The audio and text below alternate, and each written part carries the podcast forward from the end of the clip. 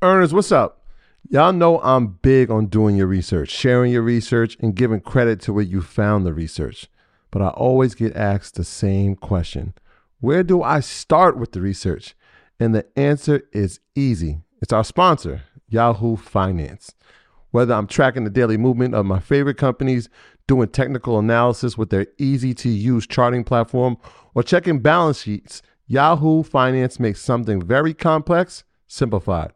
For more than 25 years, Yahoo Finance has been the brand behind every great investor. Whether you're a seasoned investor or you're looking for extra guidance, Yahoo Finance gives you all the tools and data you need in one place.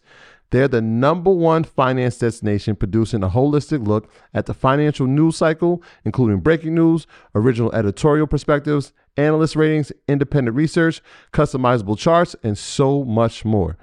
You could actually securely link your brokerage accounts for a unified view of your wealth, including your 401k and other investments. A comprehensive perspective is what sets apart great investors. And it's how Yahoo Finance ensures you have the insight to look at your wealth in its entirety.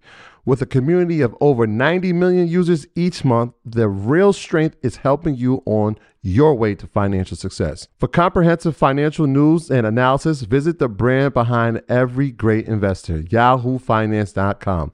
The number one financial destination. That's yahoofinance.com. You heard me, yahoofinance.com. Don't wait, don't hesitate. I use it. You should go over there and start using it now. What's the easiest choice you can make? Window instead of middle seat? Picking a vendor who sends a great gift basket? Outsourcing business tasks you hate? What about selling with Shopify? Whether you're selling a little or a lot, Shopify helps you do your thing, however you cha-ching. Shopify is the global commerce platform that helps you sell at every stage of your business. From the launch your online shop stage to the first real life store stage, all the way to the did we just hit a million orders stage. Shopify's there to help you grow. Whether you're selling scented soap or offering outdoor outfits, Shopify helps you sell. Wherever and whatever you're selling, Shopify's got you covered. Sign up for a $1 per month trial period at shopify.com slash try. Go to shopify.com slash try now to grow your business, no matter what stage you're in. Shopify.com slash try.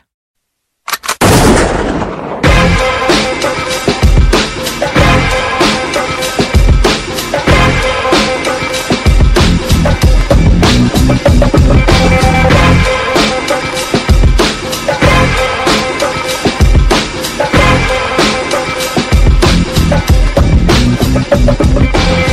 Right, guys, welcome back. Episode 23. Episode 23. Are you Jordan. Yeah, Ooh-wee. we in the zone like the homie 2 3. Jordan or James. Jordan or James. My mother would tell me don't don't put on 23. She would say don't no one should wear that number anymore. Retired. That's what my mother says about the 23.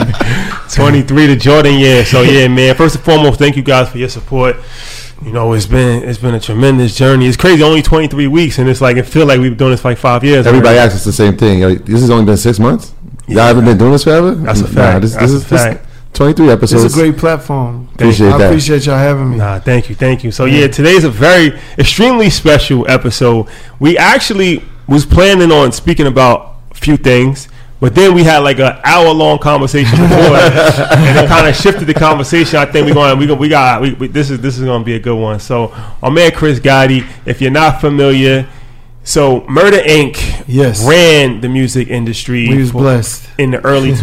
Without right? no like when I was in prep school, in high school, I couldn't turn on MTV or BT without Ja Rule or Ashanti. Like it was crazy. Or- Killing TRL, killing Yeah. 106 in Park. They destroyed it. so Yeah. so yeah. So you might know obviously Ja Rule, um, but Chris Gotti was one of the founding members. Yeah, me and my brother, you know, Irv Gotti. Irv, what up, boy? Yeah. You know what I'm so saying? so Irv. This is Irv's baby. I'm the uncle to murder. Let's Queen's thing. It's a that. Queen's thing. So Yeah. yeah. So heavy in the music business. But we're going to talk about a lot of other things outside of music, just business in general, because obviously this is a business podcast. So we want to equip you guys with all of the different tools that you need. So before we start, I want to tell a story how we actually met, because networking is powerful, right? That's So- right. Relationships. Yeah, Yeah, yeah. man. So Chris, he does a lot of different things, right? he was a music exec. He ran a construction company. uh, Real, he invests in real estate, and another thing that he does is he's in the financial services industry. So anybody that listens to the podcast, you know I'm a financial advisor. So long story short, uh, we got introduced through a mutual colleague, and he's like, um, "You ever heard of Chris Gotti?" I'm like, "Yeah, of course." I'm like, "Yeah, yeah, of course." He's like, "I think you guys should meet. Y'all might be able to work together." Da, da, da. So we were. Um, I don't even know if you remember this, but I have like an impeccable memory. So we were in L.A. at Greystone. Oh, man. right? So A nice club. Yeah, I know this story. Yeah, Greystone. Shout out- Riri. That's memory that's too. That's memory a too. fact. That's crazy. That's crazy. So we was in Greystone. Me and my man Mike. Mike was good. And um, so another one of our friends, shout out to DJ Sus one. Yeah, He's hometown, from. Sus. hometown hero for real. Yeah, we from the same area. So Sus was DJing that night, and um, so we were in like the VIP area, right? So um, Chris was there, and um, I introduced myself to Chris, and I'm telling him he's like, "Yeah, cool." So we exchanged numbers, and then when we got back to New York, we actually met uh, in the in the office, and just a super humble dude. Like you could kind of just tell somebody's energy when you meet and that's the first thing that I I you know noticed is that he's just real humble and just you know just you can kind of feel like that energy of just organic and and just just a good dude. Thank you. So, but that night was crazy though because Rihanna was definitely there, I remember. and, and Riri. should I tell that, should, I- should I tell that story?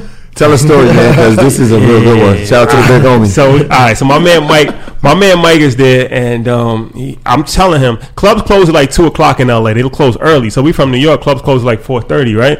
Four. So it's like 1.30 The club is about to close, and the VIP section is like real small. So we in there. We right next to Chris, and like three feet away, I, I see Rihanna comes with her people. So I'm like, yo, um, I'm like, yo, Mike, that's Rihanna right there. He's like, it's not Rihanna. I'm like, I'm looking right at her, like. I see Rihanna. She's right there. Facts. So, so he told he told Sus like, yo, that's Rihanna. so Sus obviously knows her. So Sus walks up to her like, so he's in Sus's ear like, yo, introduce me to Rihanna. And Sus kind of like ignored him. So, so Rightfully. Sus, Sus talked to her. So Mike tell me like, yo, get your camera ready. I'm like, nah, don't do that Don't do it, bro. do it. Don't do it, bro. Like, like get your camera ready. So, I'm man, so he um he walked up to her, and I'm staying like five feet behind because I you know, I want to keep my distance. we know how this gonna go. And he's like, yo, um, he starts saying da da da, da, and he's like, you know, can I get a picture? And yo, know, the way she looked at him was so so violently disrespectful. She looked Like, through him. She's like, yeah. I The Barbados in there. It's the island girl. So that the picture, Riri. the picture never got took. But shout out to Rihanna. Shout out to Rihanna. Shout out to Yeah. Fenty, man. She's doing big things. Fenty's Nah, doing she- incredible. she- she's blowing up right now. God bless, million- yo. I think it's six hundred millions. yeah, man. Yeah. She uh, don't don't worry about the music. Fenty is gonna take her out of this world. Shout out, shout out to Jay Brown too. That's where they're helping. Roc. Nation. Make- Yeah, definitely. Yeah, yeah, yeah. So Incredible moves they Yeah. making. So man. all right, so we're gonna jump right into it. So like I said, my man Chris ran they Murder Inc. random. I can't really if you're not old enough to fully understand it, it's hard for me to actually say how big that they were. But you were telling me before, like y'all had like a number one song on the radio or something like that for like twenty weeks. well, not like no, it's not just one song. It was multiple songs. So you know, a lot of the misconception is they just think it was Murder Inc.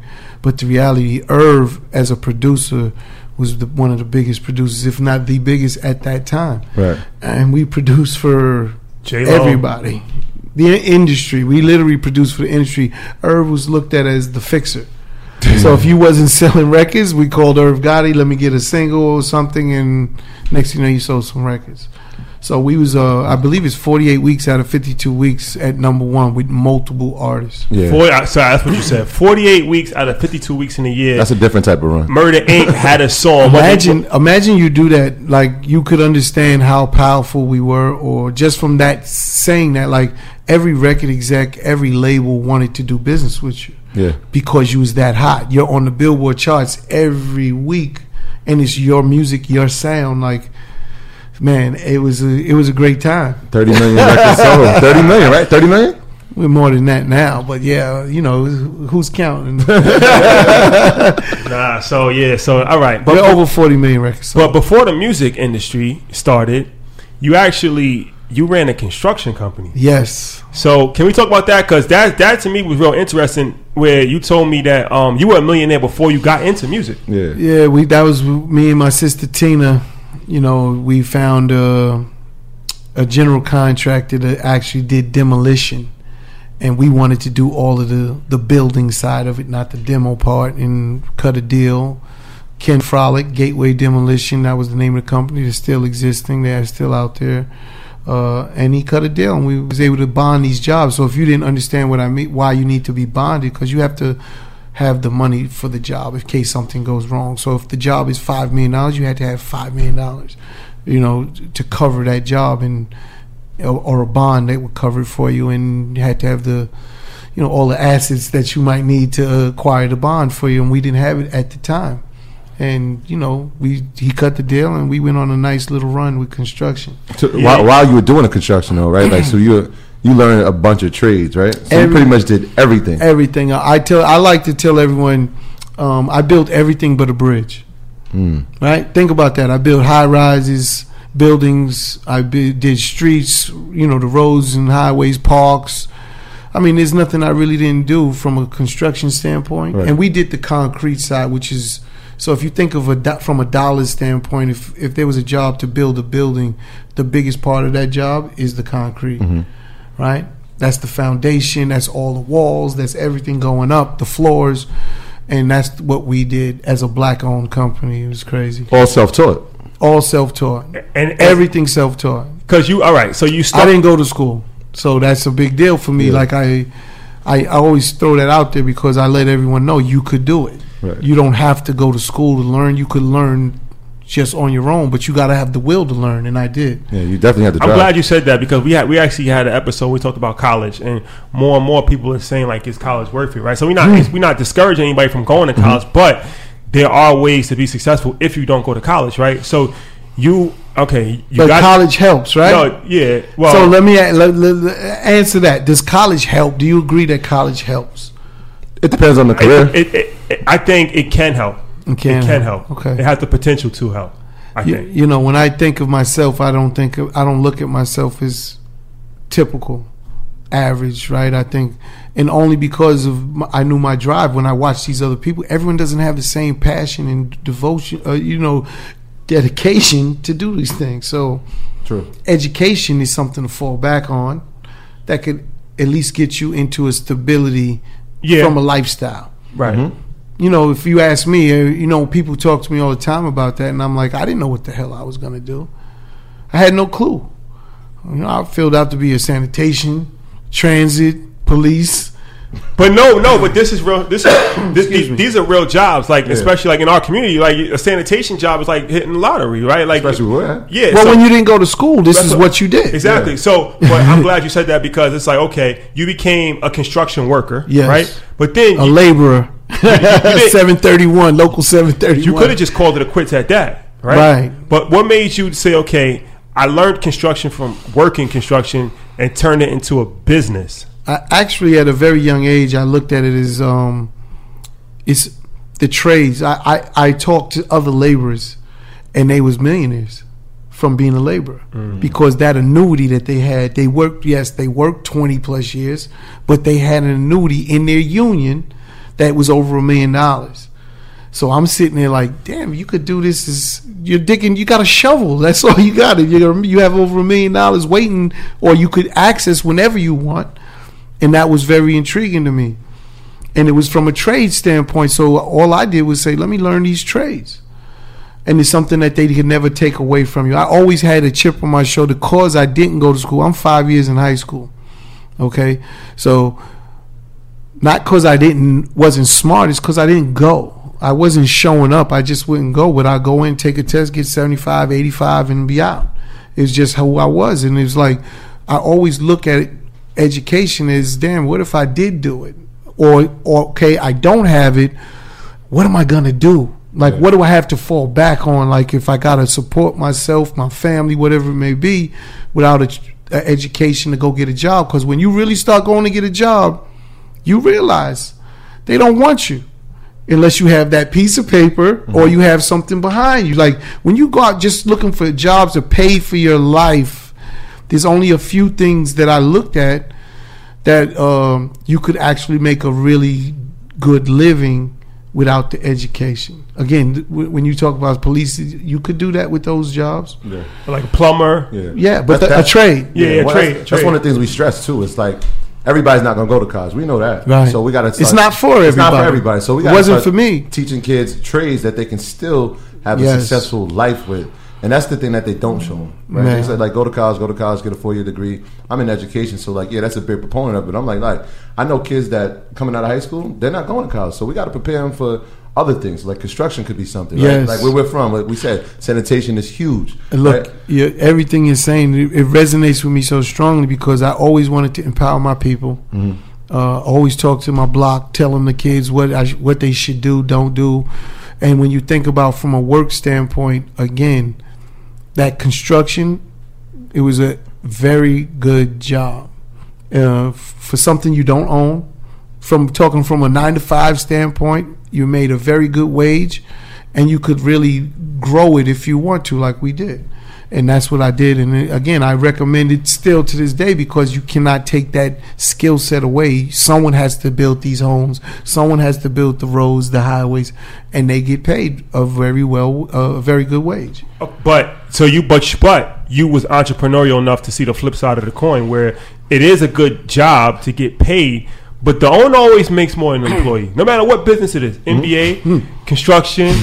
is, uh, the owner's always gonna make more The money. risk, than- the- as the owner, you have the risk. You should get exact- the reward. ex- Exactly. It's exactly. that simple, you know. Um, I'm for all the NBA players making as much money, but the risk still lies with the, owner. Right. So, so because you had to start, I just thought about this. You did a family business twice. You did a family business with your sister, then you did a family business with your brother, right? Mm-hmm. Yeah. So we talk about that as well. As far, especially in our community, we don't understand the power of a working together enough, but also the power of family businesses, right? Yeah. It's something that You know, they say it's the hardest thing to do. Work with family. Work with family. you know what I think that It's I- very difficult. So I work. I work with my family. I'm blessed. Um, I don't, Seriously, I'm I think. I think it, I think it depends on your family, right? Because I mean, if you have a good relationship, if Troy, that's my that's my brother. We work together. It's no problem.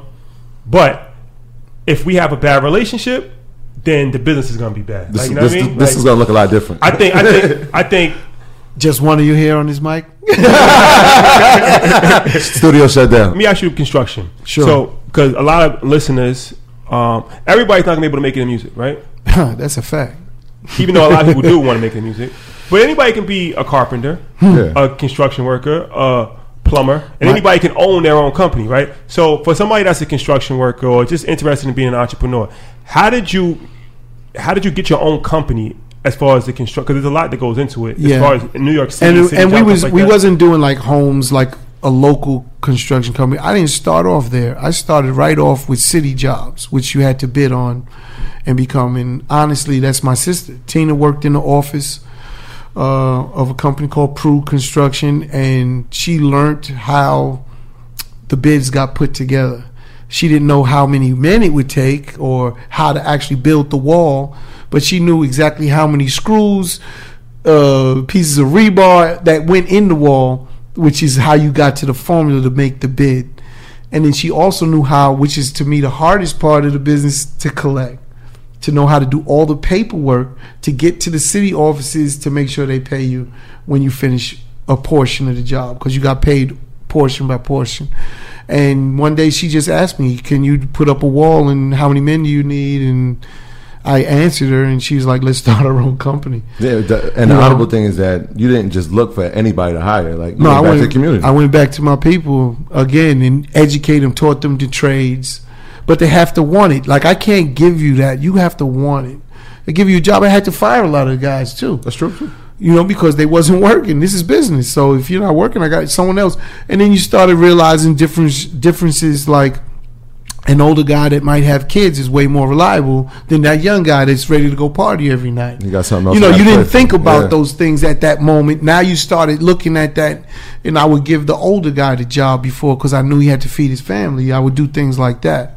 Um, but I really had an incredible crew of an array of different people. I had just two Italians, but the rest was all black or Spanish guys that worked And you were with saying me. you like 40. Yeah, and, and our height, we was over 42, 42 employees we had. So how do you scale? Like, because I mean, I, I guess that's a lot of money to start a construction company. Like, how do you how do you scale to well, that point? if, okay, so we was blessed, right? And and we was smart enough to get that deal done, which was the 50-50 deal where they put up the bond for the job, we have to bid the job and we won the first job. It was a Queens Queens Colden uh, Park in Queens. Uh, it was a job for about a million dollars. It was about eight nine hundred thousand and some change, and we bid the job, won it. So now we're funded because now we went to our partner, who's 50-50 partners on all the profit, Ken Frolic, and we said we need this to start, and he and we got funded, and that's how we started. And then after that, we just started rolling it Like over. domino effect. Yeah, it just started rolling over, but, but you had to watch your money. You know, again, your typical profit margins in the construction world is anywhere between thir- 20 to 30 percent. So you know, you're talking about making 180 grand on that 900,000. That's money that we never seen at that like in one lump. Yeah. But the a lot. problem was we had to partner up with Kenny, so he's getting 90 of it, we're getting 90 of it, and then we had to keep going. So it got really hairy. But again, you know, Jay Z said it, but we all say we never stop. You know, that was the genius part, right? We didn't quit. We just kept going. Yeah. And we kind of got to a point where now, yeah, we had a lot of money that was old but we're making a lot of money also. And it kind of started going and going. So how, how how long did it take to go from you and your sister to 40 employees? Uh, that was six years. Six years. Yeah. So at at that time, at the height of this, right? How much are we bringing in? in the height, our biggest job was forty, almost forty million dollars, and again, we was making a little bit more than twenty five percent on the money. So you're millionaires, Yeah, and this is, is this is in construction. and this is you 30. Tina, my sister, was the first. She was money bags. Tina was the money bags. and you were 31. You said you told me. yeah, I was in my. I had just got into my thirties when, and then Irv was again. that, right? Is this so? that you're- transition was right there in that time frame. and This is then- after Mic Geronimo, This is during Mic Geronimo, and we're still going. so mid '90s. yeah, Okay. mid nineties. So people might not know who Mic Geronimo. Mike is. Geronimo, uh, Blunt I- Records, TVT, Blunt Records, another you know label that we started before Murder Inc. Go YouTube that. Independent, Mic Geronimo. You know, we started that and put him out. We had Cash Money Click over there. You got uh, Pitbull. We had uh, Little John. So you have Royal Flush. These were all the artists Royal that was Flush, on this little independent label that we started uh, moving with. So all right, so okay, so now we're gonna go into the music side because your, your your life story is pretty interesting. Where you you make oh you become a millionaire at 31. Yeah. Construction got a nice thing going, 40, 40 employees, and you you give it up. To, Well, to I didn't give it right up.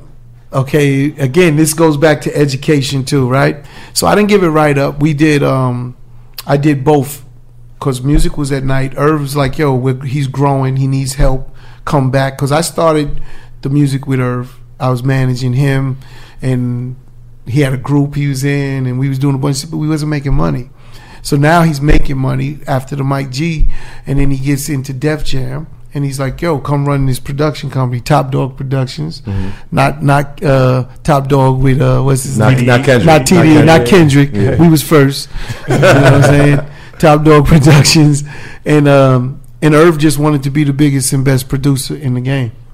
And basically, he's like, "Come run that and sell beats." He had one producer, Little Rob, and I took Little Rob and sold every beat he would have. But Little Rob wasn't a volume beat producer; like he would make just a few. So, but everything he made was fire. I get it off. So I said, I, Irv, we got a problem. We have an inventory problem. Yeah, we need more. I need more. So he's like, what are we going to do? I said, I'm going to go hire producers. Okay. And that's what I did. All right, all right. So that leads us into segment two. We're gonna talk about the music business. So we did the backstory, um, but now we're gonna go into the music side, which you're probably most famous for. What people know you for the most, Yeah. right? all right. So you start off selling. Irv, okay, so your brother Irv becomes a producer, right? Yes. and he's selling beats, Yes. and he recruits you to help sell the beats for him, right? Yeah, he told me come run uh, Top Dog Productions for him, manage it and run it. You know, and that's what I did, and I I believe I did an incredible job for him. When you start at that time, how, how much a beat's going for? He was making five thousand a track when I first started at Top Dog. Uh, so you know we were selling to like the lower tier artists, five thousand a song. And you scaled that pretty. Quickly. Oh yeah, I scaled. I, I ramped that up.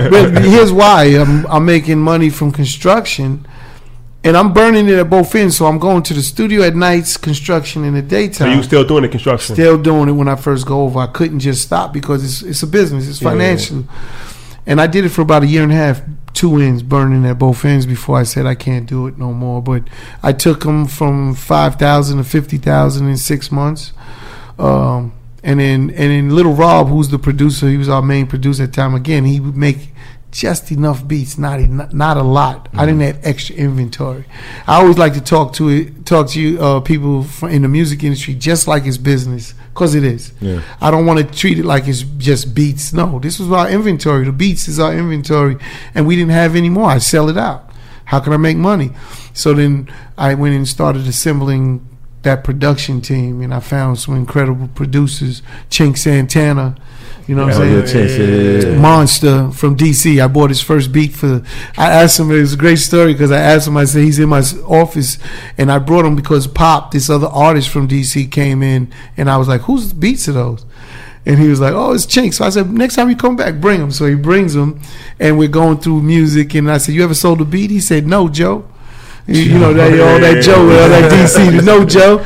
I said, "Okay, so how much would you want for a beat?" He's looking. He's like, "I don't even know." Joe is like, "I was like, what do you think?" He's like, 500 dollars." I said, "I'm gonna tell you what I'm gonna do. I'm gonna buy that first beat from you for 7,500." And I cut a check for the first half. I said, "When I sell it, because I don't have a home for it, I'll give you the other half." I said, 3750. We gave him a check that day, seven. 3750 he looked at me he going crazy he, hey joe i never sold a beat before you know he was going crazy That's with it. honorable because you could have been like, yo, hey, 500 sold. Right, I wouldn't do that. right there, like, cause man. I know what our value is. So I mean, I didn't want. I wanted to keep him in the same neighborhood. Yeah. But again, I'm like, here you go. And then I said, but I want to sign you to Top Dog. He said he looked at the check. He was basically like, whatever you want to do. So he said, you could do this for me. I said, yeah, I could do this for you. And sure enough, when he came in, it really changed everything because he was a volume. He made a lot of inventory. Yeah. So were, were y'all at Def Jam when y'all got him, or were Um, y'all still we was for the deal? no, we was we Irv was an A and R at Def Jam. Okay. Irv was an A and R at Def Jam. So that's what. So basically, think about it from that standpoint. I'm making music. Irv is a producer, and I have all this uh, music, and we're inside of a system. Mm-hmm. Which is Def Jam. So he's like to, that to service, yeah. So we just started serving beats, and then once you do one, the industry is a following industry, just like everything else. If we make a hat, hat a hot hat, everyone makes that hat with their logo on it. So music's no different. You make a hot beat, and everyone wants a beat just like that record you just did. So we started getting calls from not just Def Jam, but every record label. Yeah.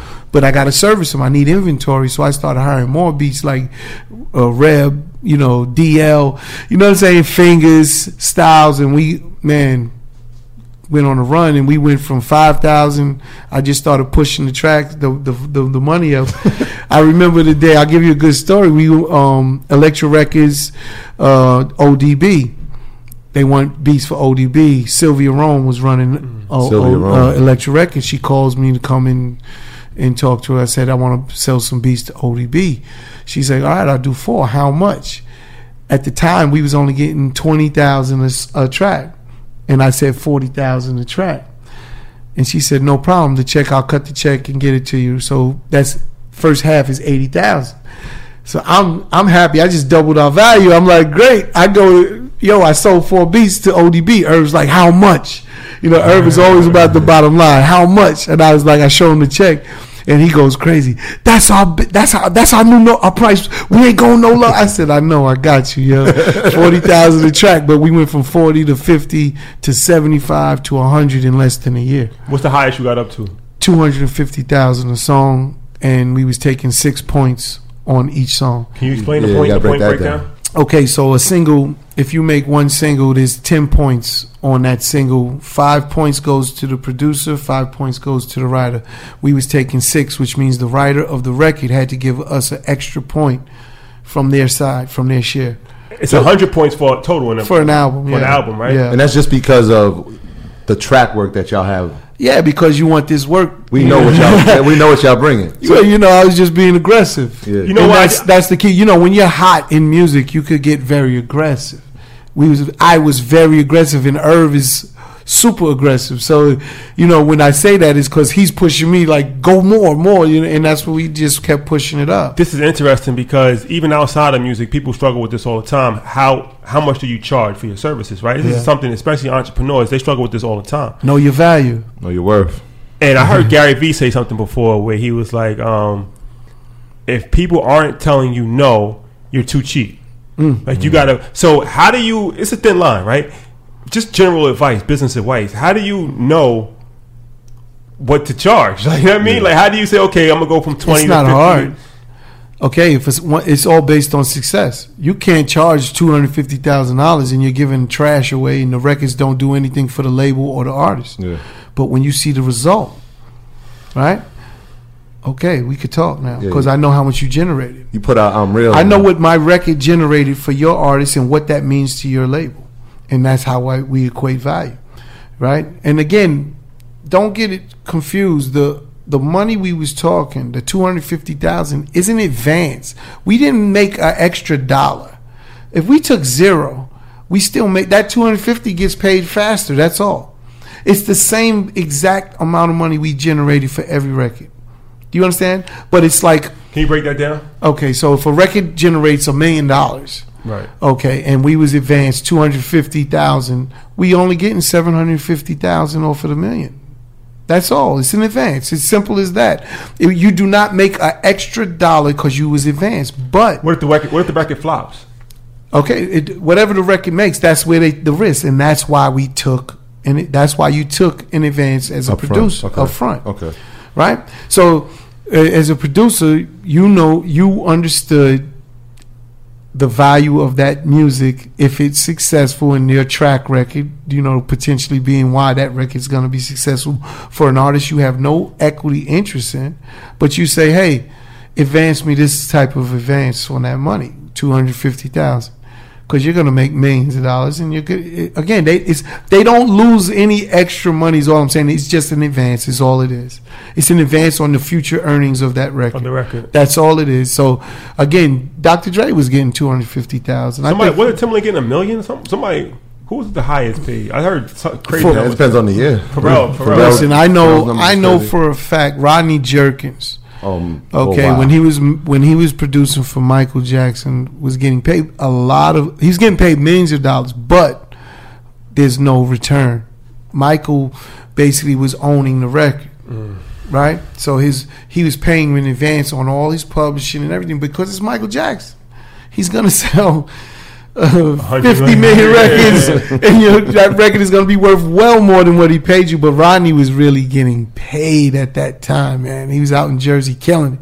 Shout out to Rodney Jerkins, man. yeah. Legend. legend, Legend. Legend, for sure, yeah. So all right, so all right, so you guys have um, a team of producers, Yes. and y'all tearing the game up, right? Yes, But then you transition into a label, right? yes. Was that By design, yeah? Like I remember you telling me when we was in the studio that like all like even DMX, right? Like Yeah. you you originally your brother brought DMX yeah. To Def Jam. to to Def Jam. He Jam. brought him to Def Jam, but just think when Right. you mentioned Blunt Records earlier, he Right. brought him to Blunt Records. Def, uh, DMX could easily have been signed to, to Blunt Records, but we didn't do the deal because Right. we didn't think Blunt had enough power as an independent to move the product the way it needed to be moved. Right, because I, I remember the original Murder Inc. being not a label, but being a group with Jay Z, DMX, and Ja Rule. Right? That's And Irv's original concept. What he wanted to do, he thought they was absolutely the best. People don't realize that Jay Z, DMX, but the one they don't realize is Ja Rule was a battle rapper. Yeah. We used to battle Rule against everybody. So Irv just felt he had the most talented artists at that time and wanted to create this super group called Murder Inc. I, I had that, that double XL cover was on my wall for at least five years. You know, we was this close. to oh making my that happen. god! So they had the hand, they had the bats And the behind. bats behind oh, it. That was I had that right? cover like, oh So please, That do was this. a great cover. Please Because the front this. you see their face, but in the back of the cover They got the the, you see the bats, the chain. So let me ask you this, right? you guys, um, you didn't go to college, right? No. You, you had a background in business because you had a construction company, so you you understood business. Yeah. On on that. Irv didn't go to school either. We- Yeah. So, but how do you? All right. How do you start? You started a record label, but you don't know anything about how to run a business. On you do, but A music No, no, no, no. I have no clue. How do you figure that out? How to run a- how do you w- Just like I did in construction. as you go? Just I figure it out? sit with lawyers. I ask a ton of questions. Um, you know, I, I, you know, don't be afraid to ask or think you're something stupid. You're gonna learn, but you learn the hard way too, right? You, you know, the, your best education is because you lose, Right. right? I don't get. We lost a ton of money because of lawyers that took advantage. That Hmm. You got- you're you got- thinking they're doing the right deal for you, and they're not. You got some shady lawyers. I fired all of the best lawyers you could think of. They, they all work for me. I fired them all. They're all in bed with the di- the labels. You got to see. We didn't know that. These are all the things you learn in hindsight. Um, you know, uh, but they're all in bed with the label. So how can I get what I want from the label? And they're busy giving up all the information to the label and blocking me every chance I get. And uh, that's what happened. My best deals happened because I hired. I took the Suge, Suge Knight route. Irv and myself, we discussed and decided we the Suge Knight route is one lawyer, only works for you, nobody else. He, he- you were his only client. Ron Sweeney, we paid took him from Sony. Ron Sweeney and Brian Robinson. Paid we him, took a, paid him a salary. a salary in, in points or profit. Mm-hmm. Okay, which was way more than what he was getting at Sony. Yeah, that's kind of what um Derek Ferguson. But it's way cheaper for us. How about that? yeah, no, it's because Because we get better deals now. Yeah. You understand what I'm It's- saying? it's you got to give up something to get yeah, something. it's exclusive in house. You got to spend money to make money. yeah. Yeah. people. I, I- that's, I'm glad you brought that up because people do it all the time in business where they they skim on important things, right? Mm. Yeah. and that's something that's important, right? So you want to spend money on something that's important because, Yeah. like you said, you spent more money on an in-house lawyer, but it saved you a lot of money. So I just had this conversation last night in the studio with someone that wants me to be their consultant. And the first question I asked him was, "Why would you pay me to be a consultant? What's your reason? I want to hear your reason." He didn't have an answer. He didn't even know. He just know. He's like, "I know you know the business," but I said, "What's the reasons?" Yeah, there's a lot of people that know the business. Why do you want me? Why do you want someone to consult you? What's the reason? Why? And I said, if you're not understanding that, you're you're, you're not thinking properly. Like the reason you pay a consultant is to save money because you won't make a mistake that you might cost you a lot of money. And that's basically what the reason uh, we went with Ron Sweeney. He's he was um, he was the head of business affairs for Sony Music, which means he was the head attorney for every business deal at Sony. Which means he knows where all the bones is buried. You understand? He knows how all the contracts, where they jerk you, where the money's at. He when he came in, and same with uh, Brian Robinson. Brian Robinson was over at uh, Universal, and we took him. So we had those two as our only attorneys. We they couldn't work for no one else. They only could work for us, and they got points on the profits. All right, so we realized that you know a lot of people might not know what you went through, right? So it's Hell. actually it's, it's yeah it's, it's, it's a business because Paraphrase. also the good thing about the story too for the podcast is that we like to paint the real picture of business, right? It's Yes. never all good in business. So you guys experienced And the decisions you have to make in business. Yeah. You, you guys experienced the top of the top where you was on top of the world, Yes. selling beats for two fifty. You was on a number one on for forty eight weeks. You was Yeah. just unstoppable. Yeah, The love- Unstoppable love is Mur- love. What you calling yourself? The unstoppable murder Inc. or something like that? Like the- something like so. Murder Inc. was was Untouchable. Untouchable. The Yeah. untouchable murder Inc. Right. So all right. We gotta we gotta talk about Jay Prince. He put this in his book, so this Yeah. is public knowledge. He put this in his book. So shout out to Houston, my man Don Key. If you're listening, that's my guy. We connected on Instagram, dripped up and draped out. We gotta go to Houston. We got Yeah. I'm gonna get Jay Prince on this there. For Yeah, that's a fact. That's a fact. We got You to heard it here. Prince, we need you, man. You heard it That's a here. fact. That's a fact. Shout out to H Town, man. um, so Jay Prince told the story about how he met you in his book, right? Yeah. Can you can you tell the story? he loved me to tell that story too. He always, whenever we around new people, Chris, come on, tell tell her, tell them how we met. But you know, it, it wasn't on good terms. And you know his legend and his name and reputation precedes him. So when I had found out, Irv calls me and says Seven was signed to Jay Prince. That's one of your producers at the time. He was yeah, he's one of our he was one of our main producers. Yeah. Um, and made a lot of hit records, made a lot of money, and Jay Prince was basically claiming all the money he made and generated because Seven said that's his money. So if he signed a Jay Prince, he's like collect that money and then we'll do whatever my deal says I get, I'll take from there. So so um, Jay reaches out and Irv tells me, you know, you got to go to Houston and deal with Jay Prince. I'm like, great, you know, great. Thanks, thanks, man. brother. thanks, Irv. Good looking, good looking. But you know, I'm a doger, so at the end of the day, no problem. At the time, Preem was home. Know, Supreme, the Supreme. so- yeah, so shout out to Supreme. Hold your head, brother. At the end of the day, Supreme is home, and he was at uh, Beaumont, Texas, going to see his nephew, Prince. And he was coming from there That's the federal penitentiary, right? federal penitentiary in- out there, and he calls me and tells. I mean, I call him and tell him I'm going to Houston. Meet me in Houston. He says no problem. Then I call one of my other brothers out there in Houston, Black. We call him B one. So I call B one. B one's about that life. So I was like, Yo, I'm coming to Houston. I got a problem out there. he said, Whatever you need, I got you. So I get out there. He's like, "What's happening?" He comes, picks me and Preem up, and he's like, "What's happening?" I say, "Man, who's this Jay Prince guy? I got a problem." He said, "Oh man, I can't do nothing." he's like, "That's the big homie." Sorry, I can't help you. So you know, keep it moving. Everyone told me don't go to his ranch. Jay says he calls me up while I'm in Houston and says, "Hey, come meet me at my ranch."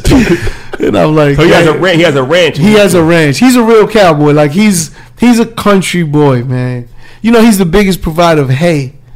Yeah, I mean, he said that. In, the Black Angus that beef. on- in, in his book. He- Nah, yeah. people don't know. He's a mogul. He's a real mogul, but he's the biggest uh, real estate owner in Houston. Oh, wow. Yeah, he- he's someone you should talk to. He bought his whole hood. Fifth Ward is his.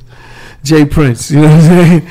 So at the end of the day, they tell me I got to go to this ranch to meet him. That's all right. So he sends two cars, two SUVs. For Jay, it was all presentation. See, I know this in hindsight now that I'm with that's my brother. But in the beginning, I'm thinking this is some bullshit. Like he sends two cars, two people in one, four in another, and me and Preem and Black. Black's like, I'm gonna come with you in case something goes. I'll try and defuse it and stop it. So I was like, all right, bet. So we drive. Again, I just want to give the, the listeners, the viewers, the vision. When you get to this part, we drove for about an hour from where we was at. Then we get to this one part, and it says James Prince Estates, and we see it's like a billboard, and we say, okay, make the right turn, and we drove another twenty minutes From the gate. from that corner to get to the middle of the gate. That's how far, how much land he has. Like, Yeah. And then two more SUVs come down like this path, like dirt path. You see the cloud of smoke. Me and Preem was looking at each other like, "Yo, it was oh, nice Oh, knowing you." shit, yeah. No, we was like, "Yo, it's nice knowing you, yo." but we gonna take some zooms with us. We like, we ain't going out alone, man.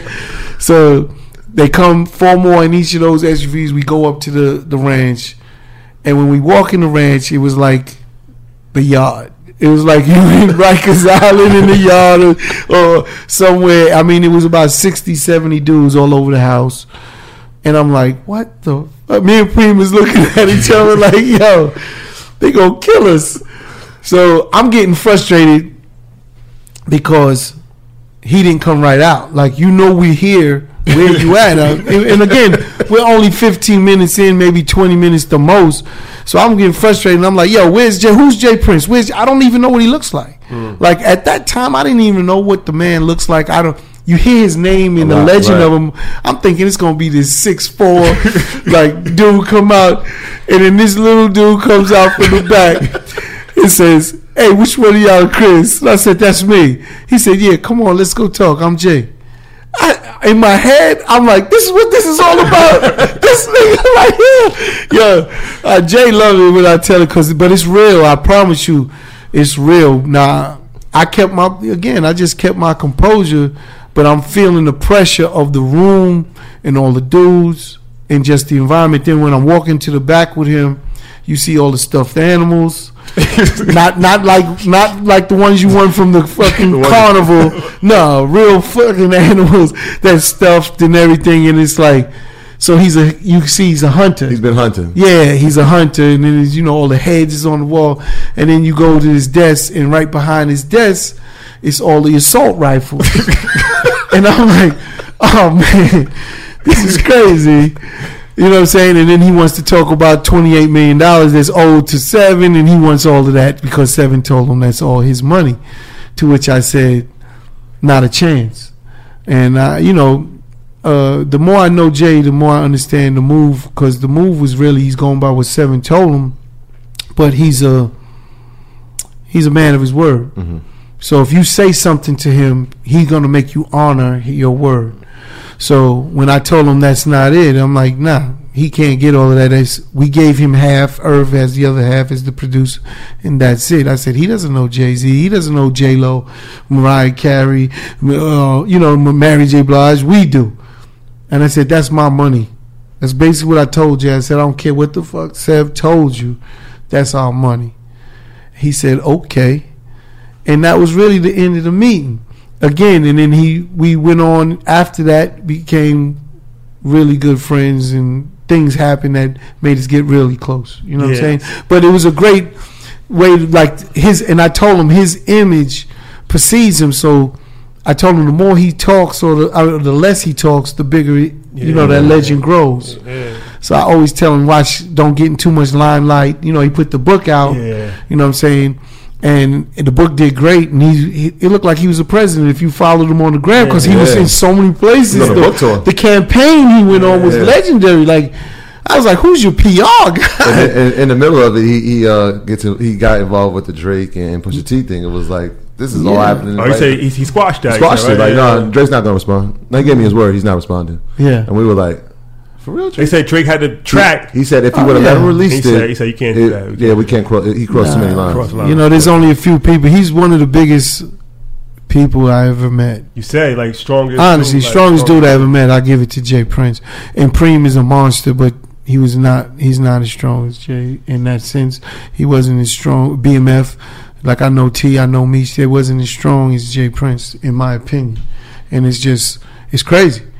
Like when I seen like he, how he has his not city, that whole state of you know. Yeah, He has it. the kid Tekashi when they um when he was in Oh, yeah. um He had a problem with, with his son. Yeah, he was like yo they he was like yo they Yeah, I tried to fix that with Shotti. Hold your head, Shotti. You know what I'm saying? I yeah. tried to fix that with Shotti, man. He said you keep campaigning, eventually you're gonna get elected. that was, Ah, that was a hard. I line. use that all the time. I said, line. That was a oh. hard But that's real. You That you keep line. campaigning, you bound to get elected. That's a statement. I use that line now. That was I told line. him I'm taking it, so he can't get line. pub on it. all right, so but he said in the book, all right, so you you meet him and then y- y'all y'all, y'all become good good. Yes. And then so y'all have an idea to to have a black owned distribution company for for records with Yes. you guys, Jay Prince, Rap a Lot, and Suge Knight. Yes. Y'all was gonna come together, East Coast, down south, and that's a that's a crazy trio.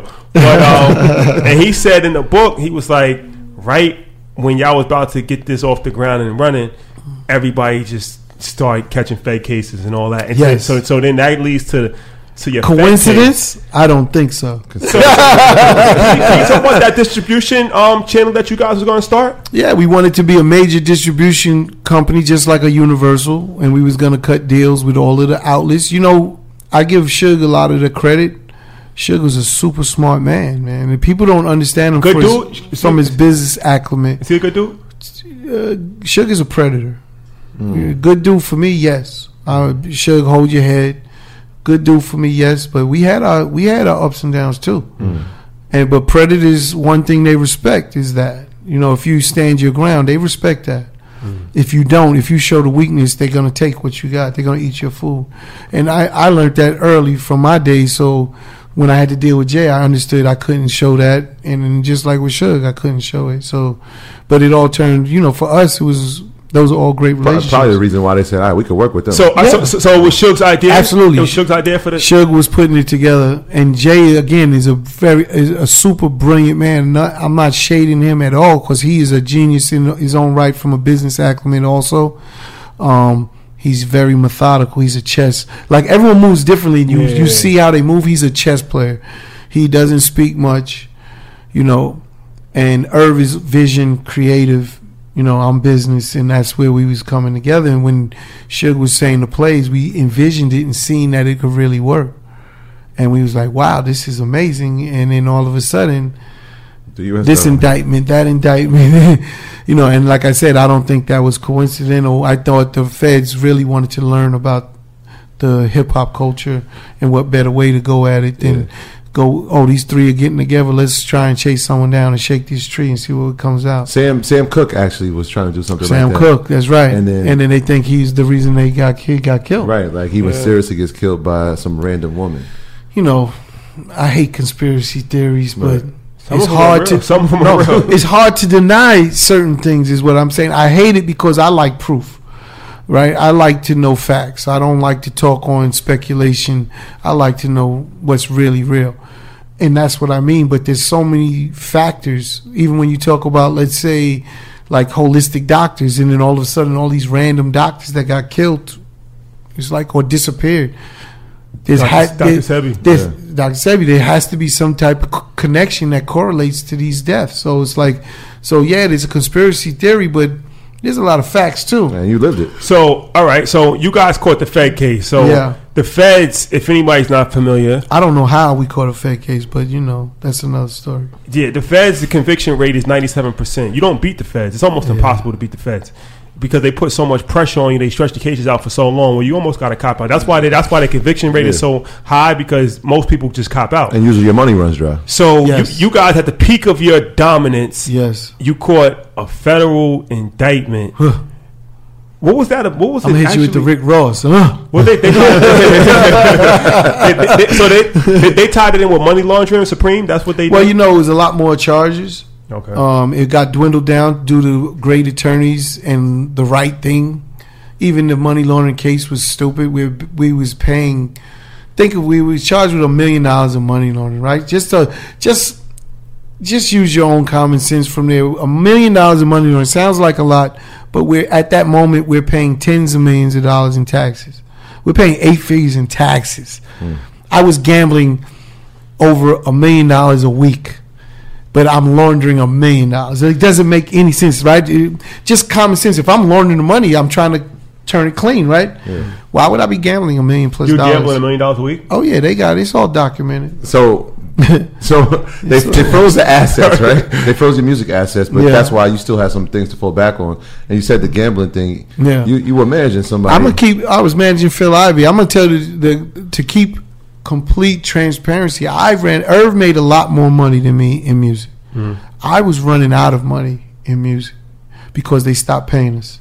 So when that money went dry, I had to find other ways. But gambling, I'm pretty good at gambling. I'm a knock on you know wood. I'm not, keep but I'm pretty good at gambling, and then you know I've been gambling since probably five years old, honestly.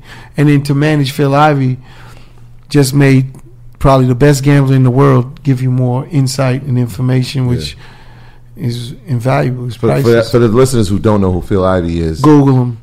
I mean, just a superstar He- poker he- player, yeah, amongst he's the, other He's things. the Michael Jordan. Michael Jordan of poker. Yeah, Yeah, they for call him the Tiger Woods of poker, Michael Jordan of poker. He's just the best. That's he's, all. he's black. yeah, black man. He's Yes, ill. from New Jersey. He's ill. He, he from New Jersey. He, he's the reason why you have the World Series of Poker on ESPN. Yes. Um, the reason why the, the, the pot has grown. What is Yeah, it? Twenty he's- million now. Yeah, he's the He reason it that. grew so big Yeah. because of his success, and then people took an interest in him. He was a personality. When you looked at all the other poker players that had success, they wasn't interesting. Right. They wasn't black, that's for damn sure. But they wasn't interesting as a person. They was very, let's I don't know how to introvert. he's boring. right? just- They was boring. yeah. So at the end of the day, he was the first one to come and put The a little- swag juice on Yeah. it. Just swag I it mean, out. Leave it to us, man, to put some swag. we on gonna- it. we gonna We- swag we- We going anywhere. We putting the I swag. take I take a lot of credit for Phil. so all right, so French French Montana has a line where you say people lost millions trying to beat the feds, right? Mm-hmm. And you was saying you you guys spent eight figures, oh yeah. eight figures of your money. So it wasn't just like so the what, what you had to spend money on was attorneys, and the attorneys we had to represent us in the case for the trial wasn't the attorneys I'm talking about. I, I'm talking about I had the biggest law firms. Again, ignorance is crazy. We didn't know we. Ha- I didn't know I had to fight the government, um, and I wasn't charged with a crime in the beginning, right? So it, we're under investigation. They raided our office. We wasn't charged with any crime. They're just saying we're under investigation. What does that mean? They're looking at you. Great, look, we're making hit records. That's what we was telling everybody. Like, come and look. There's nothing to see. Um, but we're making all these records, and then all of a sudden, Universal stopped paying us. And I'm like, wait a minute. And Why then did they stop paying you? they stopped paying us because Their the, cooperation? the- yeah, they cooperated with the government against us. Uh, the United States of America said, if you help these boys, we're coming after you. And So I don't think anyone would have cooperated, right, and, and tried to help us. Any company, they would have been like, they would have distanced themselves from us, no matter how many billions of dollars we've generated for them, and that's the facts. And then at the end of the day, you know, when you look at Irv's career, you know, I use Irv because I'm a part of Irv, so I, I'm gonna leave it at Irv's career. He brought in just Jay Z, Roc-A-Fella, right, DMX, Ruff Ryders, Ja Rule, Murder Inc. When you count up just that alone, not counting anything else we did for Redman, Method Man, Foxy Brown, Ludacris, Nelly, not counting any of that, just those there, we're in the billions of dollars of generated revenue. And that's how executives in the music industry look at those executives. When you talk about a Jimmy, he's going to tell you all the artists he had. Mm-hmm. So don't discount what Irv did. It's the exact same thing. No, you can't. You know, you know when you look at some of these um, executives again, like Jimmy's an incredible executive, probably the best music exec ever. Jimmy Iovine. Yeah. Jimmy Iovine, hands down. But when you look at some of these other guys, they they did very little and made hundreds of millions of dollars. But maybe they was the right side of the fence. They wasn't on the other side of the tracks, if you understand what I'm saying. But at the end of the day, they with very l- limited amount of success, hundreds of millions of dollars was given to them for those assets that they created. And that's the difference in hip hop versus pop versus country because they didn't do it with uh, R&B either. Anything of color, they didn't give it up like that. So the feds came, they put pressure on Universal. Universal flipped, um, said whatever you need to know, we'll we'll tell you. Basically. Pretty much, Don't right? knock And then of course they just didn't cooperate. They cooperated with the government. Now we can't fight everybody at the same time. We're in the middle of this storm. You don't even know where all of these things are coming from. Not to mention Fifty Cent, right? Think about all of the things he's doing in the interim of all of this, while we're going and dealing with this thousand pound gorilla. Do you feel that 50 um so a lot of people say that he kind of dry snitch without really snitching. no, he snitched, but it's all good. It's what it is. What it is. I got statements of Curtis Jackson. well, I mean like on the Fed like cuz it was like around the same He's time. all in my paperwork. His name. Yes. So I don't need to like means he made statements. What do you call that? I don't know. It's just again when we went out and if we said that, no one would believe it. Yeah. Or no one, you know, success has a way of blurring your vision, right? He was super successful. Mm. So He's the didn't number one artist. He was killing it. He was killing it. People want to believe that story. You know, it's all good. It is what it is. It's no crying over spilled milk. It is what it is. But the facts are the facts. You don't. You're not going to get me to lie Yeah. and tell you something different. Did he tell? Yeah, he told stories. He told him that we trying to kill him. He told him that lies. Like, but come on, it's, you trying to get us deterred, and then that's these are things that happen. You know, that happened with him. I, you know, I, this is a financial uh, discussion, but this all affected business Yeah, Right, yeah. sure, right? sure. This Sure. all Absolutely. affected business, so I don't want to deter off it. But you know, they only protect their own. They wasn't coming to protect nobody else. They protected him. They made sure he was safe. When Like you- when there's you a say they- lot. When you say they, the United States of America or the federal system, the federal government, Be careful of that. the police department, they all took care of this man. So, you know, why is that? I don't get it, but you know, I I let it, let him tell the story. It doesn't matter to me. We're here. It's a different day. That's a long time ago. I know who you are. You know who I am, and it's all good. You know what I'm saying? People ask me, if I got beef. I got no beef. I don't even know the man. they say you ain't know him like I don't know him. I can't have a beef with someone I don't know. And yeah, you could sit and talk and all that. I don't know what you. I don't know you. We never did business. Well, we did do business. This Yeah, is how crazy. crazy it is. was We did do That was business. crazy. That was He was on Columbia Records. Tina Davis was his A and R over there, an executive over there. Shout out Tina. Fifty wanted music. He paid a first half of a hundred thousand. We was making fifty thousand a song at the time. and he paid for four songs. So we got a hundred thousand for the first half. For Irv Gotti. To- Absolutely. So Irv Gotti produced. Irv got it. No, we never got to produce. Oh, okay. But he would. Why would you pay it if you didn't want to do business with us? He paid. So what? Why would you allow? Why would you allow your record label to put up a hundred thousand dollars of your budget to Irv Gotti or Top Dog Productions to make four songs for you So if hap- you didn't want to work with What happened? Why why didn't the songs? You know, I don't understand. I don't really don't know. I know we tried to have multiple meetings. It never happened, but he would never show up. Mm. But at the end, like to just squash things, like what's the problem? we don't know you. no. Like Ja didn't know him. He knew Black Child. He knew Caddy, but we didn't know him. Irv didn't know him. Irv definitely didn't know him, and I don't know him. And Ja Rule didn't know him, but he knew Black Child. Knew Caddy. So why can't this work out? He was being managed by Supreme. He was being managed by Chaz. It's, You saying yeah? Supreme used to be his manager. you know, and so was he Chaz. You know, That's Chaz. crazy. You know, Black Hand was managing him. So in the beginning days, so how do you not try and resolve whatever? Where's the real problem? It isn't one. It's like, but you know, smoke and mirrors, man. This Yeah. is not a real industry we're in. Controversy. There's no No, we're not in a real industry. Where this is the uh, the problem with fans. This is not a real industry. This is this is about entertainment. This is about again money and entertainment. Again, six nine, perfect example. Told on everyone. He's so tough guy. Yeah, real, real tough. Forget about it. It's not real. It's fake. It's entertainment. You know, 50 is no different. He was entertaining. He made great records. Then, then think what happened. He gets Jimmy Iovine with him, the best executive ever. Dr. Dre, the best producer ever in hip hop. And then Eminem, the biggest artist in hip hop at that time. Are you kidding me? How can you lose? You know, people don't understand. He gets game. I had game first.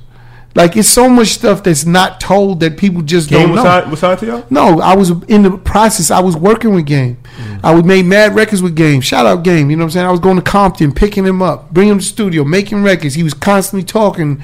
We Baron Davis brought me Game. Mm. BD. Yeah, BD. BD. Yeah, yeah. B Diddy. And I'm trying to get Irv to sign Game and work it and make music. And then all of a sudden he calls me and says, I got Dr. Dre. So he wasn't signed to 50 in G Unit. Perception thinks he's G Unit. Yeah. This is what people don't get. He was signed to Dr. Dre and Aftermath. Aftermath, yeah, yeah, But doesn't it make better sense to be G Unit? It's business. Yeah. So when you think Murder Inc, okay, we're generating nine figures in revenue. Here comes G Unit. Really, not G Unit. Aftermath. Aftermath shady. It's only a lateral move. Take my money, put it over there. That's all it was. For Universal, they don't care. It's business. So y'all was all under Universal. We're all under Universal. They're on Interscope Universal. We're on Def Jam Universal. So it didn't matter. It's just a univ- It's a slide. Yeah, push that money there. You think they care? If they if that slide didn't happen, they would care. But because it happened, they don't care. You know, Vivendi, who owned uh, Universal at the time, was trying to get in touch with us because they wanted to know what's going on with the case. We're like, what? Get out of here. There's nothing going on with the case. We're making hit records but that lets you know how high up in the system, the universal system, we was being talked about and dealt with, right? You think, you think Vivendi was talking about G Unit or any other label? They only cared because we was losing the money. Once G Unit got popping, they're gonna talk about G Unit at that moment. Do you understand what I'm saying? At that moment, they're not thinking G Unit. They're thinking Murder Inc. All this money is about to go down the drain. What's going on with you guys? Is everything okay?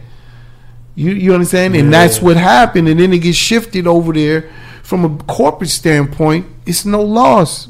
It's probably a win. They went up. And you said you said something like when they they um they had you guys sign something like if y'all lost the case. Yeah. So while, royalties, during right? our trial, we had to sign um, over to to so we could get money. Right. Usually, we was talking about how the, the government does they they they uh, they they stop all your revenue from coming. Yeah. That's why they win. They you cannot fight them because you run out of resources.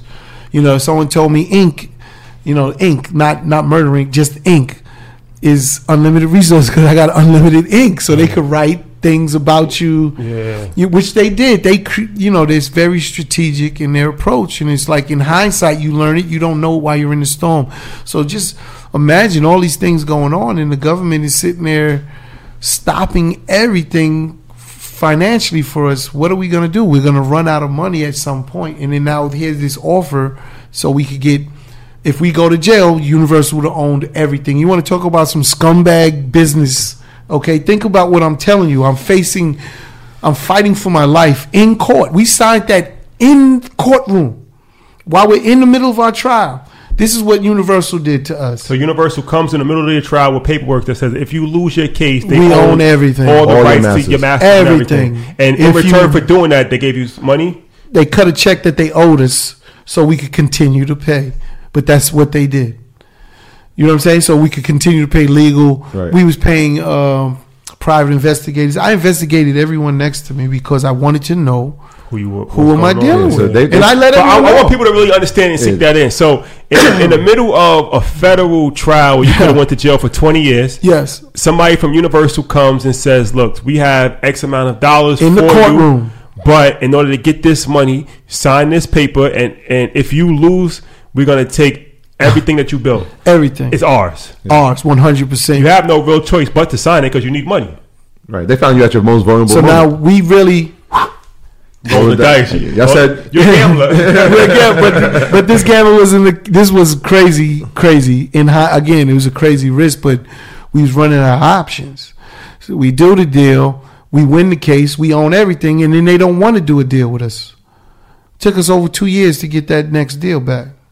So you're sitting there with no generated revenue. That's why I went into sports.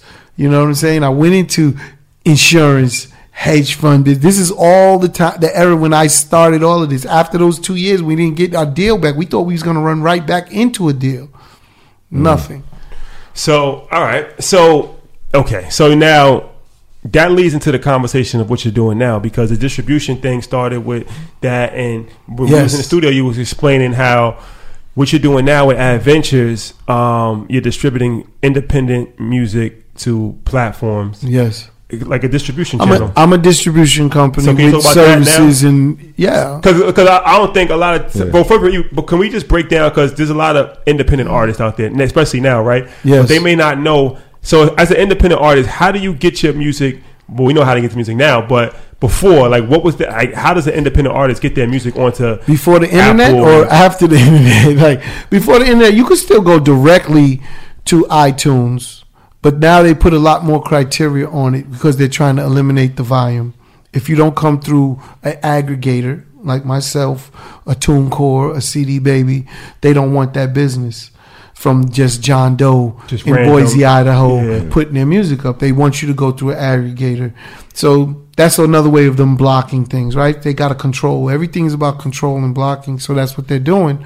So I I have a company, Addventure Music, and I do digital distribution for independent artists, and I get you on all of those outlets, all those DSPs that would allow your music to be either streamed or downloaded for money, and then you know we take a percentage, just like any distribution company, Right. you know, and you get the balance. So, So it, all, what- it, what- it all, it all has come three. but I don't own your music.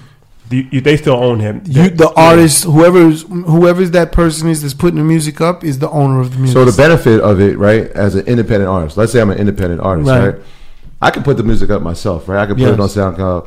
Why don't we go to Addventures? because I have things that when you say sound uh, SoundCloud, SoundCloud is not a real place to get monetized. Yeah. Okay, it's mostly free music, and but it's it's one of the number one places for independent artists to get to get recognized. Recognition. So I I encourage SoundCloud, Mm-hmm. and now they did start a, a monetization side of it, so you can do it, but you got to fit again. It's a criteria to get to fit into it. Mm-hmm. So, but let's say um, Apple Music or Tidal. So. you could you can't i delivered to over 200 locations which is typically more than 95% of all the other aggregators mm-hmm. that does distribution but then the real secret sauce is i'm part of education i'm teaching you the reason you should do what you need to do from a business standpoint from if you know every independent artist is a miniature universal i use universal all the time because they're the biggest record label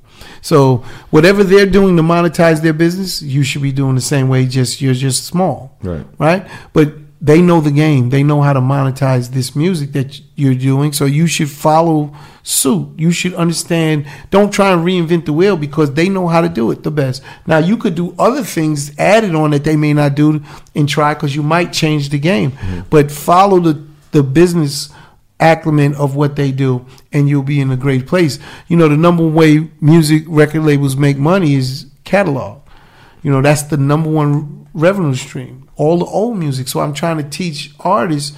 They tell me they got a hundred songs in a in their computer, and I'm like, that's money, but you don't get it because it's in your computer. Mm-hmm. And if you go to these other companies, they charge you every month to keep your music out to distribute it, which is counterproductive, right? If I have to, if I I want to be able to put my music out and it sits there as long as that company's open.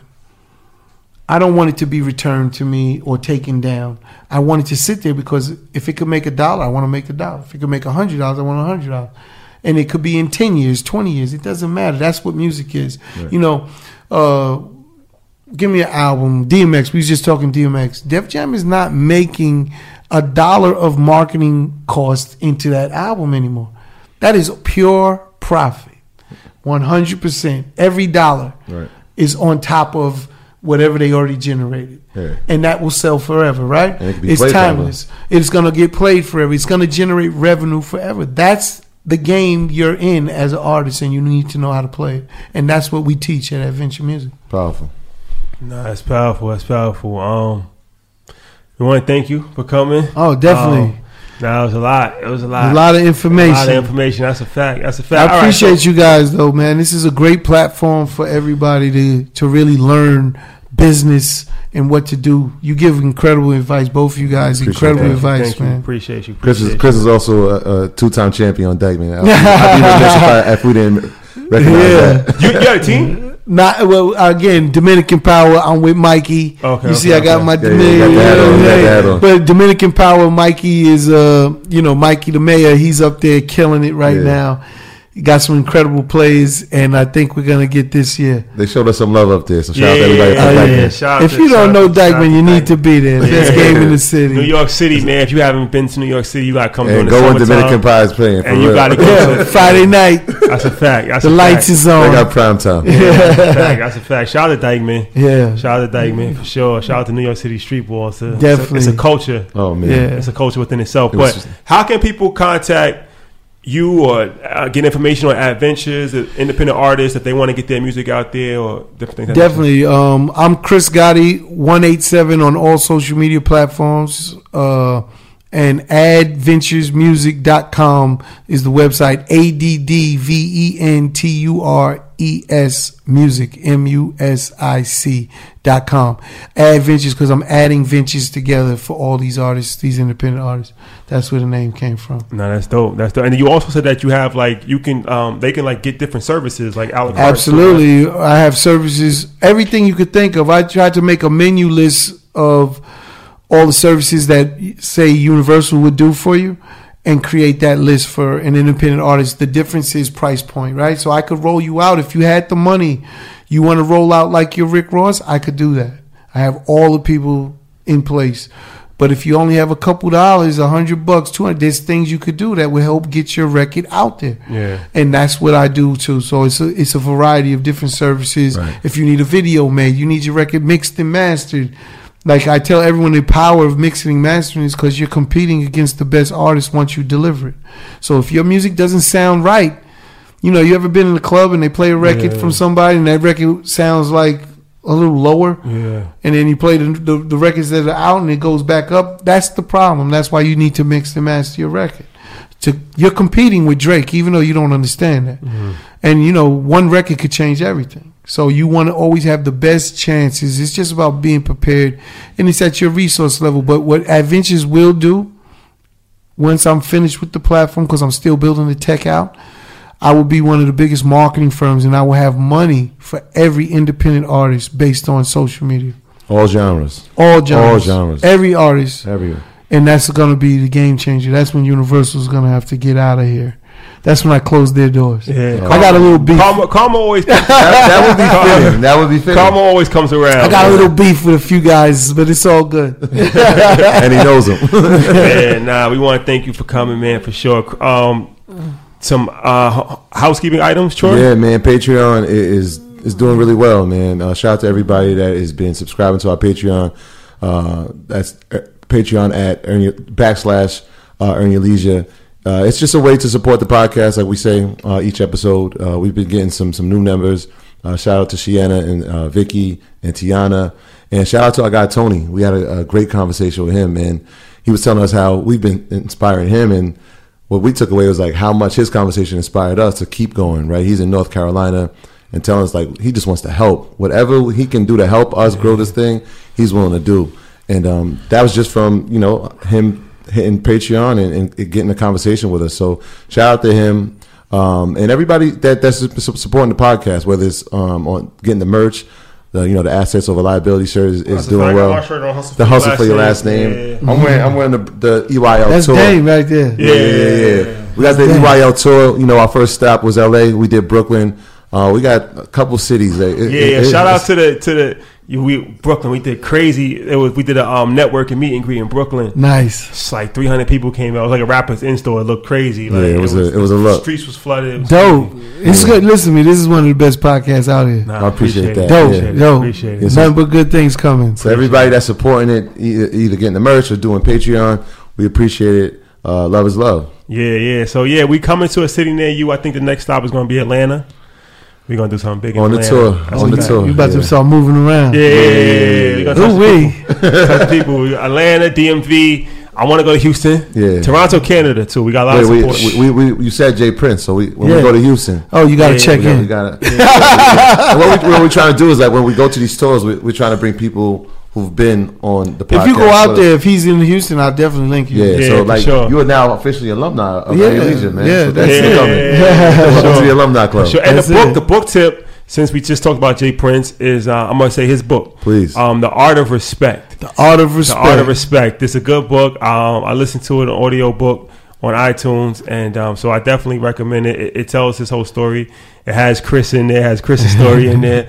um, so definitely make sure y'all, Yeah. y'all check that out. And um, yeah, and we on Twitter. We I on need some Twitter. pub, Jay. I need some pub. oh yeah, yeah, we on Twitter now too. That's a fact. We just got on Twitter. Earn your leisure on Twitter. Follow that. Um, subscribe to our YouTube channel Sure. as well, and keep um, listen. Subscribe to iTunes. Um, Check out Addventures if you are an Please. independent artist for sure. Nah, that's a fact. Sign up. Let's You gotta- go. You gotta Yeah. do that. The And, studio is um, crazy. Yeah. We working. All right, y'all. Thank you for rocking with us. We appreciate it. We see y'all next week. Peace. Peace.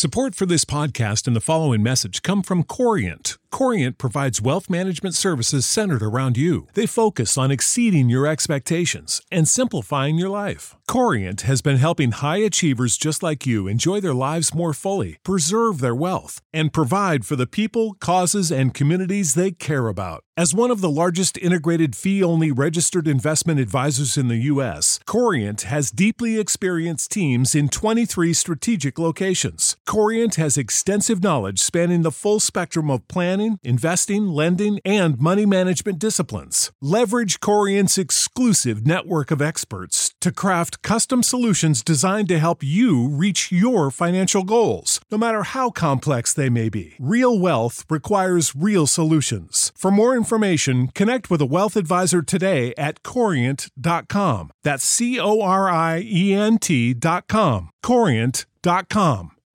You know how to book flights and hotels. All you're missing is a tool to plan the travel experiences you'll have once you arrive. That's why you need Viator. Book guided tours, activities, excursions, and more in one place to make your trip truly unforgettable. Viator has over 300,000 travel experiences to choose from. Everything from simple tours to extreme adventures and all the niche, interesting stuff in between. So you can plan something that everyone you're traveling with will enjoy. Real traveler reviews give the inside scoop from people who've already been on the experiences you're considering. So you can plan with confidence. Free cancellation helps you plan for the unexpected, and 24 7 customer support means you can travel worry free. Download the Viator app now and use code Viator10 for 10% off your first booking in the app. Find travel experiences for you. Do more with Viator.